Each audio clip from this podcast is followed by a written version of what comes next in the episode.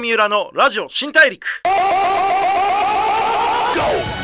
こんばんは、っていうかですね、明けましておめでとうございます。 FM93 AM1242 東京有楽町の日本放送からお送りしていきますラジオ新大陸、 The Breakthrough Company GO の代表で PR クリエイティブディレクターの三浦貴大です。2021年始まりました。2020年まではなんかこう言いたいこと言ったやつが勝ちみたいなとこちょっとあったと思うんですよね。なんかこう新しいビジネスとか社会の仮説とかニューノーマルとか、ぶっちゃけちょっとうるせえっていう気持ちもあって、なんか今まではこうみんな混乱してたから綺麗事とか仮説とか概念とかでなんかこう注目が集まってたと思うんですけど、多分2021年はそれ本当に平気とか、それ儲かってる、それ本当に人の役に立ってるみたいな、割と実態が問われる年になるんじゃないかななんていうふうに僕は思っています。皆さんもぜひ理想を語るのはもちろんなんですけど、そのための実態をどう作るか、そこなんか考えていけると今年はいい年になるんじゃないかななんて勝手に思っております。さあ今回は新宿歌舞伎町でホストクラブを経営するスマッパグループの会長手塚真希さんをお迎えしています。よろしくお願いします。Breakthrough here GO 三浦のラジオ新大陸 Breakthrough The Breakthrough Company GO の三浦貴大がお送りしていますラジオ新大陸。今回お迎えしたのはホストグループスマッパグループの会長手塚真希さんです。よろしくお願いします。よろしくお願いします。いやもう今日はね、ちょっとある意味会社の代表っていうか、はい、でいろいろプレイヤーみたいなこともあって会社の経営もしてて、いろいろやってるってところでちょっといろいろお伺いしていきたいと思ってるんですけど、はい、お願いします。手塚さんのプロフィールをちょっと話します、はい。97年から歌舞伎町で働き始め、ナンバーワンホストを経て26歳で起業。現在は歌舞伎町でホストクラブ、バー、飲食店、美容室など十数軒を構えるスマッパグループの会長として、また歌舞伎町商店街振興組合常任理事もやっていらっしゃいます。 NPO 法人グリーンバード理事も務め、またソムリエをやっていらっしゃったり、ホストのボランティア団体野鳥の会、これ夜の鳥の会と書いて野鳥の会を仲間と立ち上げたりと、あるいは深夜の街頭清掃活動を行うなど、もうすごいいろんな活躍をですね、ホストっていうとこうちょっとお酒を飲んでお金を稼ぐっていうイメージがあると思うんですけど、はい、こう社会に対して良くするみたいなこともいろいろやってらっしゃって、今日はその辺のモチベーションだったり、どういうことをお考えになっているのか聞いていきたいと思っております。はい、いや改めてお願いします。よろしくお願いします。最初なんでホストを始めたんですか？もう本当単なるアルバイトですね。なんか大学に行って、はいはい、ちょっと違う世界を見てみたいなと思って、はい、夜だろうっていう、もう本当気楽な感じでした。で、そこで割と早くナンバーワンになったんですか？いや結構かかったと思いますね。1年ぐらいはかかってますね。でも1年は結構かかってるんですね。それはかかってると思いますね、当時だと。そのナンバーワンホストになる人と、いやテレビに出る人とか、こうやってメディアに出られる方って、はい、全員大体元ナンバーワンホストじゃないですか、はいはい。そのナンバーワンじゃない人とナンバーワンになる人って何が一番違うんですか？まず1ヶ月の売り上げランキングって決まるんですよ、はい、なんでほとんどのやつがホストを1年2年やってれば1回はナンバーワンになったことあるんですよね、はいはいはいはい。なので誕生日月とかはみんなこうお金をお客さんに貯めさせて、その月だけナンバーワンになったりもするので、はい、大体が基本的には元ナンバーワンホストなんですよ。なるほどなるほど、はい、ホストやってると元ナンバーワンホストっていうことは意外になるとよくあることですね、はいはいはいはい。だけどそれをずっと続けて、はい、資産を残すっていうまでなるのはめちゃめちゃ少ないと思いますね、はい、そうですよね。 5% もないと思いますね。それってこう、何が違ってくるんですか？多分本当にそのお金を残す気があるかないかだけだと思います。もう自分の中でそこを、ビジネスとしてある程度戦略的にできるか、それだけだと思いますね。で26歳で経営者に回られたんですよね、はいはい、そうです。これってやっぱ大変だったんですか？ちょっと時代背景的にやっぱりまだアングラ感が強い時代だったので、それなりには大変でしたね。ただでもそこまで、今思えば26歳っていう若さもあったので、遊びの延長上で起業したみたいなところはあったと思いますね。それは最初はホストクラブのお店を作るわけですよね、はい、そこからこう今みたいな、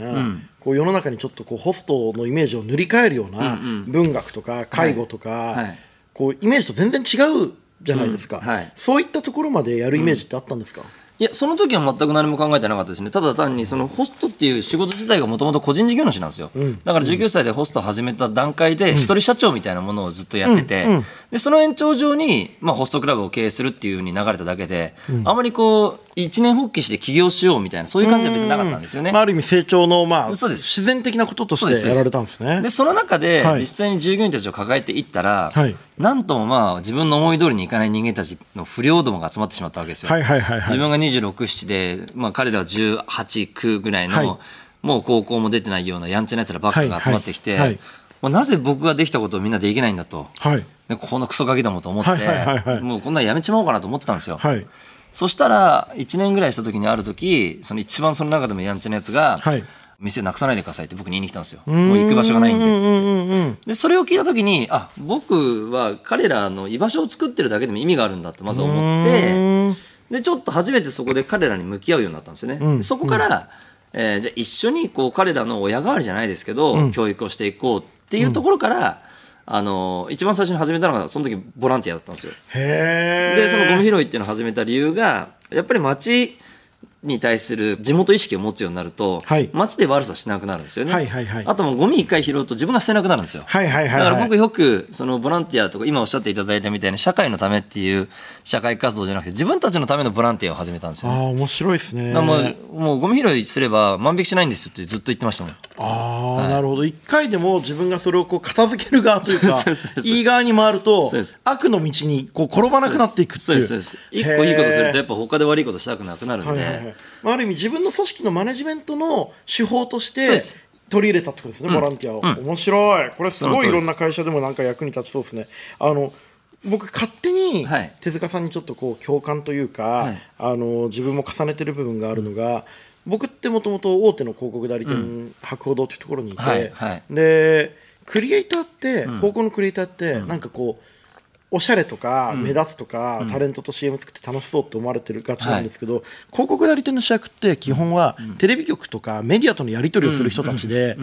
派手に見えるけど実態は全然こう重要な仕事じゃなかったっていうことがすごい悔しくて、クリエイターって世の中に必要だぞっていうことを証明したいと思って会社を作った部分が結構あるんですよ、はいはい、そういう意味で言うとこうホストっていう一見華やかだけどやってるとすごい大変なこともあったり、こう全員がナンバーワンになれる、ナンバーワンを続けて財産残せるわけじゃないものを変えたいっていう気持ちがあるんじゃないかなと思って勝手に見てたんですよ。あでもそうですね。僕の場合はなんかその、はい、多分宮野さんみたいにこうイケてるやつらをどうにかしたいっていう、イケてるようにしたいっていうよりかは実際に出会ってしまったそのお金を残せる 5% の人間たちっていうのはもう勝手にやればいいんですよ、うん、だけど 95% の人間たちがどうにもならないで、うんうんうん、もう歌舞伎町で働いてたことをなかった過去のようにしてみんな生きていくんですよね。その人たちって、うん、ホストで、うんこう 1回はすごいナンバーになって、うんまあ、めっちゃもう何千万とかあったりしたけど、はいはい、その後どんどんお金残せなくなって、うん、しかもホストってそんなに長く続けられる仕事じゃないん で、うん、その人たちってどこに行くんですか分かんないんですよ。それがうわ怖い、怖いし悲しいし、そうなんですよ、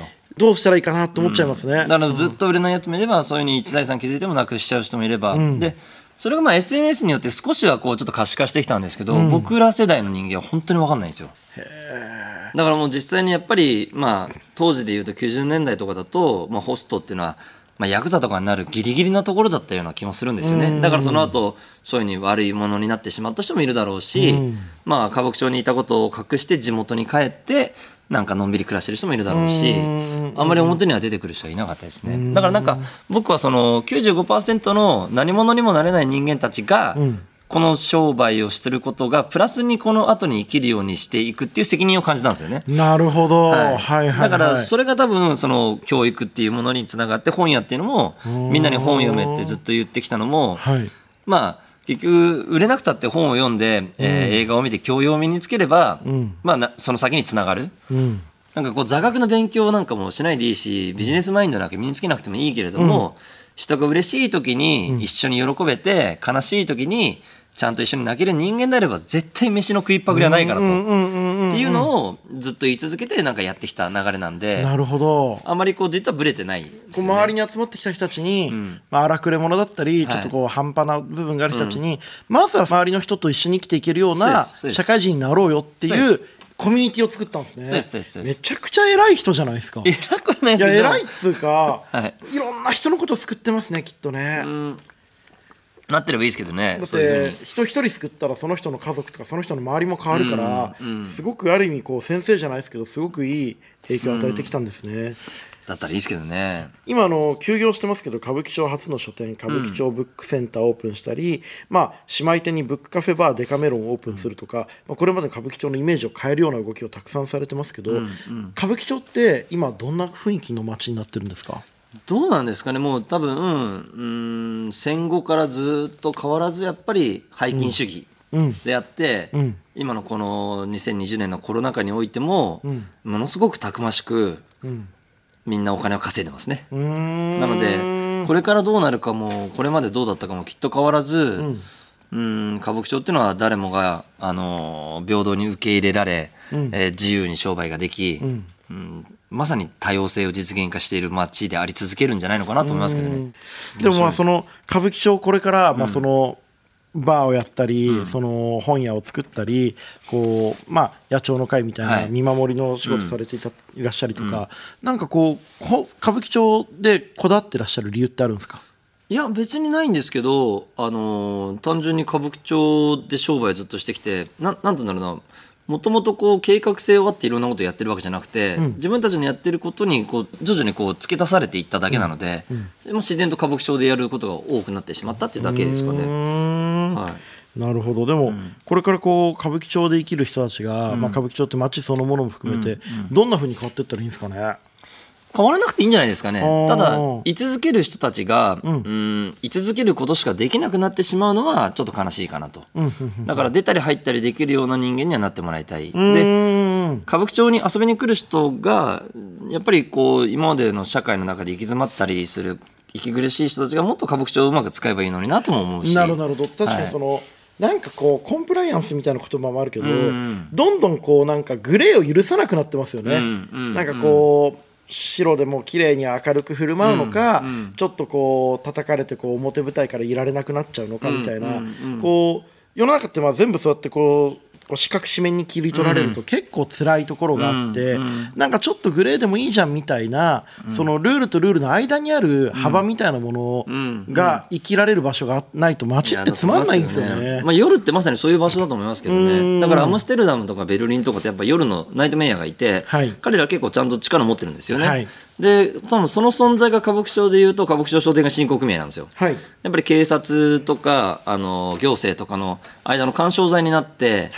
例えば最近はちょっとこうルールが変わったんですけど、映画の撮影とかで一切歌舞伎町ってできなかったんですよ。あ、そうなんですか。その2丁目の方とかって、1丁目の方って、だけどもやっぱりなんとなく警察に言ったら通らないけれども行政に言ったらダメだけども、新興組合がなんとなく見張ってるところでしれってやってしまうみたいなことがあったりとか、なんかいろんなグレーなところをこうなんとなく見守る存在だったりするんですよ。こんなこと言っちゃいけないんですけど本当は、なんかそういうのは必要だと思いますけどね。でもそうですよね、その理想だけでは人間って生きていけないし、ただその現実があるからっていってこう理想を追い求めないのも違うし、ある意味でその理想と現実のダブルスタンダードをうまくみんなで折り合いをつけてやっていくっていうのが人間の知恵だったりしますもんね。でそれってプラスコミュニティでもあると思うんですよね。コミュニティの中だったらいろんなことが許されるっていう、ことでもいいと思うんですよ、もうちゃんと監視ができている状態であれば、それが多分新宿歌舞伎町っていうのはすごくたくさんのコミュニティがあると思うんですよね、うちの会社もやっぱ僕の見てる範囲の中であるならばある程度のやんちゃも許すっていう方が、変に社会の今おっしゃったみたいな真っ白になれっていうよりかは、いい人間に育つとは思いますけどね、いやその通りですね、真っ白なやつって逆に危ないですからね。いや怖いですよ。なんかよく狂気について僕も思うんですけど、なんか狂うって理性をなくすことだってみんな思うじゃないですか、わーみたいな、でも狂うって理性以外の全てを失うことの方が狂ってるんじゃないかなと思ってて、理性以外、例えば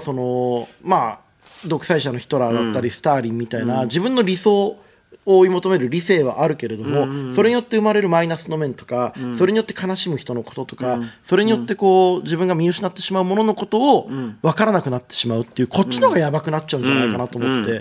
今の人たちってやっぱり理性に支配されてるというか、理性の中で動かなきゃいけないっていうことで結果的に息苦しくなったり、大事なものを見失ったりする部分が多いんじゃないかなっていう気はすごくしますね。狂気はやっぱり持ってていいと思いますけどね、なんか歴史的にもその狂気って医学的な部分からもそうですし、精神的な部分からもそうですし、ちょっとおかしいって言われだしたのって結構最近だって言いますよね。だからなんかみんなが多少なりとも意図的に狂気になる時間とか意図的に狂っていい時間というものを許さないと、うん、もう生きづらくてしょうがないと思うんですよね。晴れとけじゃないですけど。いや、おっしゃる通りで、うんまあ、最近だと余白が大事だみたいなことあるけど、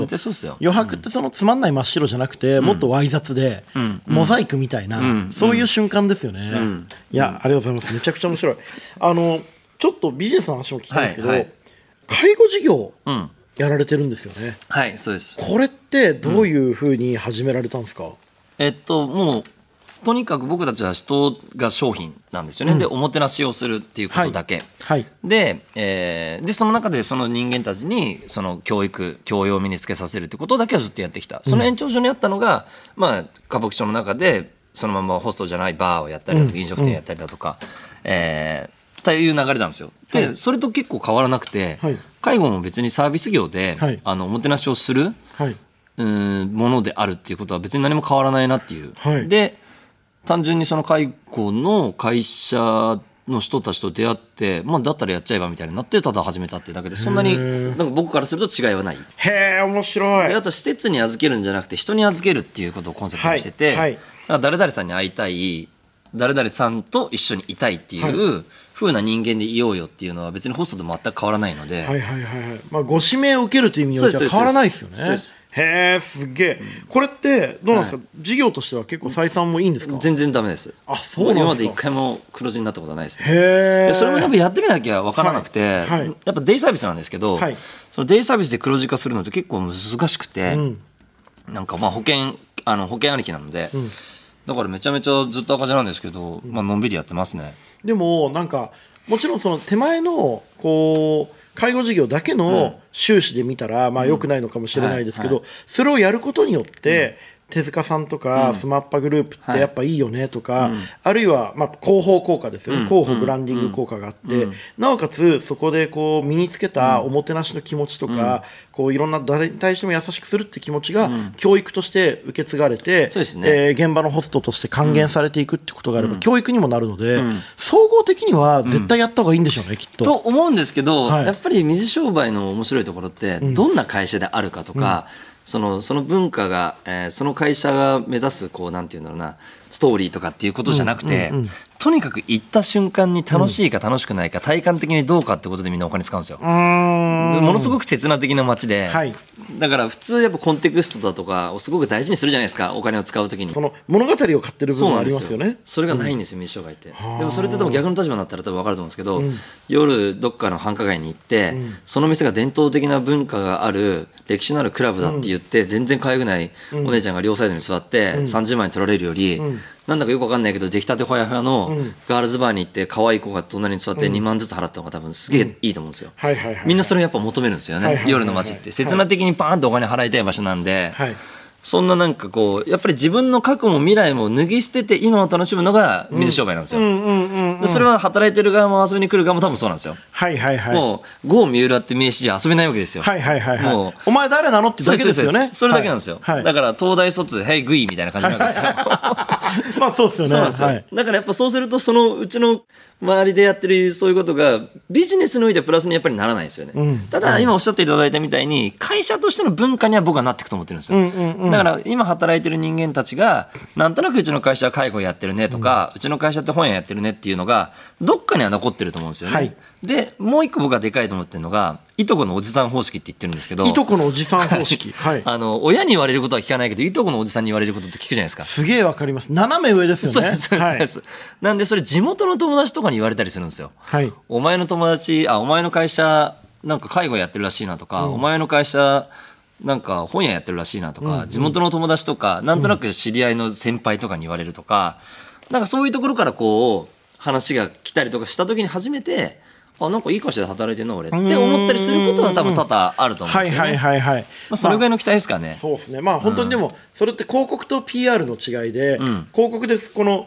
商品は美味しいですって言われると、うん、なんか嘘くせえってなるけど、はい、なんか手塚さんがいや三浦さんこの間あれ作ったのうまかったっすよってあマジっすかってなるっていう誰かに言ってもらうっていうことはすごい大事ですよね。だから手塚さんがうちの会社は最高だっていうよりも、うん、なんか本で読んだけどお前の会社すごいいいらしいなって言われるとなるほどねってなるっていうね。ああでもそれはその通りですね、うん、それはあるかもしれないですね、はいうん、なんかでもこうやって今ビジネスの話でその PL、はい、目の前の損得だけじゃなくて、うん、本質的な意味での中長期とか、うん、このお金だけじゃない意味の、うんうん、損得を考えるっていうのがすごく今っぽいビジネスパーソンだなって話しててすごい思ったんですよ。その経営者って今、はい、目先の数字を追い求めるだけだと尊敬もされないし、うん、別に金持ちになったからいいってもんでもないんで、うん、その会社っていうのが何のために世の中にあるのかってことだとみんな考えるような時代になってると思ってて、その今手塚さんがお話になってるところってすごく今のグローバルの経営者とかに近いものがあるなってちょっと感じましたね。嬉しいですね。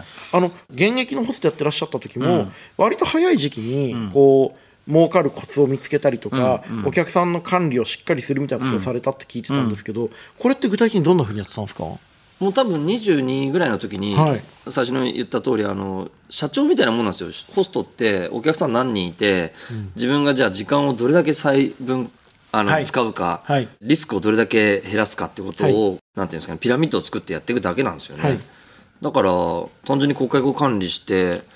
お客さんを掴む努力よりもお客さんをリリースする努力の方が僕はすごい難しいと思っていて、当時お客さんをつかむ努力よりもリリースする努力の方が難しい、うん、もうちょっと詳しく教えてください。やっぱりそのお金を使っていただくお客さんたちが永遠にお金を使い続けていくことって無理だと思うんですよ、うんうん、で多少依存性もやっぱりあるし、うんうん、こっちもやっぱりこうハマっていくし、はい、それが男と女の関係のようにもやっぱり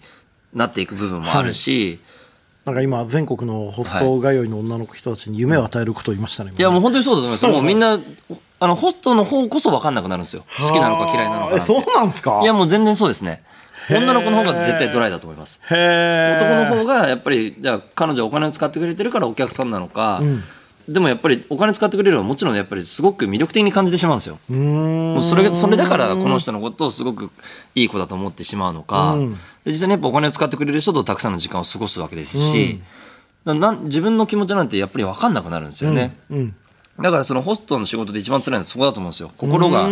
は食らっちゃうってよく言うんですけど、うんうんうん、お客さんがどういう思いで来るかってことがやっぱ自分にはもうすごく反映されるんで、うん、だから長時間僕はその一人のお客さんに固執するのは良くないなってやっぱり思ってたんですよね。なるほど。自分の心が食らっちゃうのを避けるためにリスクとか思い入れとかを分散するために管理してたんですね。そうですそうです。へえ。でそのお客さんもやっぱり自分自身に依存しすぎないようになるべく1年とか長くても 1,2 年でこう出会いがあってピークがあって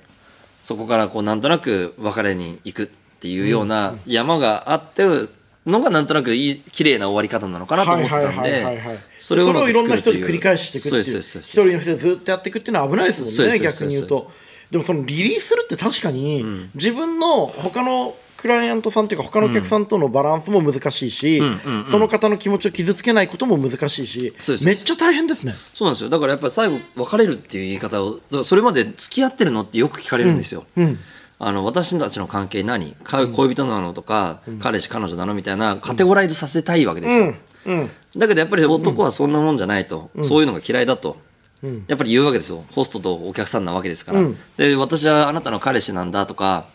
言われたくもないですしホストやってれば、うんうん、だけれども最後こうリリースするときには別れるでもいいんですよ。付き合ってるっていうのもめんどくさいですけど別れるは別にいいんですよ。付き合ってるは定義しないまま、うん、最後の最後別れようかっていう、まあ、別にいいんですよ。あ付き合ってたんだみたいな。そうするとやっぱいい思い出になるんですよ、ねはいはいはい、だからやっぱ元彼だったって別に言われる分には、うん、そこの時間ずれるいくらでもずれられるんで、うんうんいいとか。なるほど面白い。考えてましたね。でも本当に顧客って獲得する努力も大事ですけど、うん、その方と運用していく、うん、マネジメントしてこう継続的に利益を上げていっていいタイミングでこうリリースするっていう、うんまあ、僕らはマーケティングの世界で言うと LTV ってライフタイムバリューっていうその一つの商品でどれだけお客様からお金をもらうかっていうことを考えるんですけど、うん、そこをホストも LTV が大事っていうのはめちゃくちゃ面白い話ですね。マーケッターですねやっぱね。そうなんだ。当時はそうだけど今はもう本当歌舞伎町のマーケットが見えてないですけどね。あまあでも天性のマーケッターですね。いや手塚さん今日いろんな話ありがとうございました、はいはい、もうめちゃめちゃ勉強になりました。ぜひまたよろしくお願いします、はい、よろしくお願いします。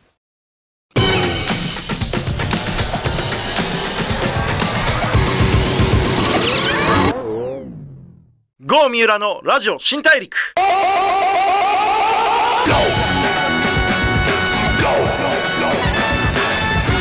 FM93 AM1242 東京有楽町の日本放送からお送りしてきました、ラジオ新大陸スマッパグループの会長手塚真希さんをお迎えしてお話を伺ってきました。いやーなんか本当にそのホストも LTV が大事みたいな話とかコミュニティとしてそのままでは生きていけない方たちを応援するというか彼らを一人の人間として育てるためにホストをグループ化していってしかもそのための教育とブランディングのためにこう介護事業やるみたいなめちゃめちゃ面白いこう事業経営者としても勉強になる話を聞かせていただきました。で今回手塚さんがですね手塚真希と歌舞伎町ホスト75人 from スマッパグループとして講談社短歌研究者よりホスト万葉集を、しかも第2巻巻の2を発表されました。こういろんなホストの方によるちょっとね切ないし面白いしちょっとグッとくるような、短歌300首を読むことができます、読みます。例えばですねコロナかもだから会わない好きだからコロナ時代の愛なんてクソみたいなねこう会っちゃいけないって言われてる君のことが好きだから会わないんだよっていう気持ちが、語られてますね。他にもですね、どの街も夕日沈めば夜の街それならいっそコロナ街みたいなこう歌舞伎町とか夜の街をこう国が批判するときに本当にそれだけが悪いんだっけっていうことを逆手に取ったねある意味こうなんていうか批判的なパンクな短歌とかもあります。なかなかねこう味わい深い文学になっていると思うのでぜひ皆さん手に取ってみてください。僕も最初なんかこう資料だなと思ってパラパラ読んでたんですけど意外に読み込んでっちゃってなんか気がついて読み終わっちゃったんですけど本当にいい本だいい本というかグッとくるやつだと思います。ぜひ見てください。それでは次回も一緒にたくさんの発見をしていきましょう。ラジオ新大陸お相手は The Breakthrough Company GO の三浦貴大でした。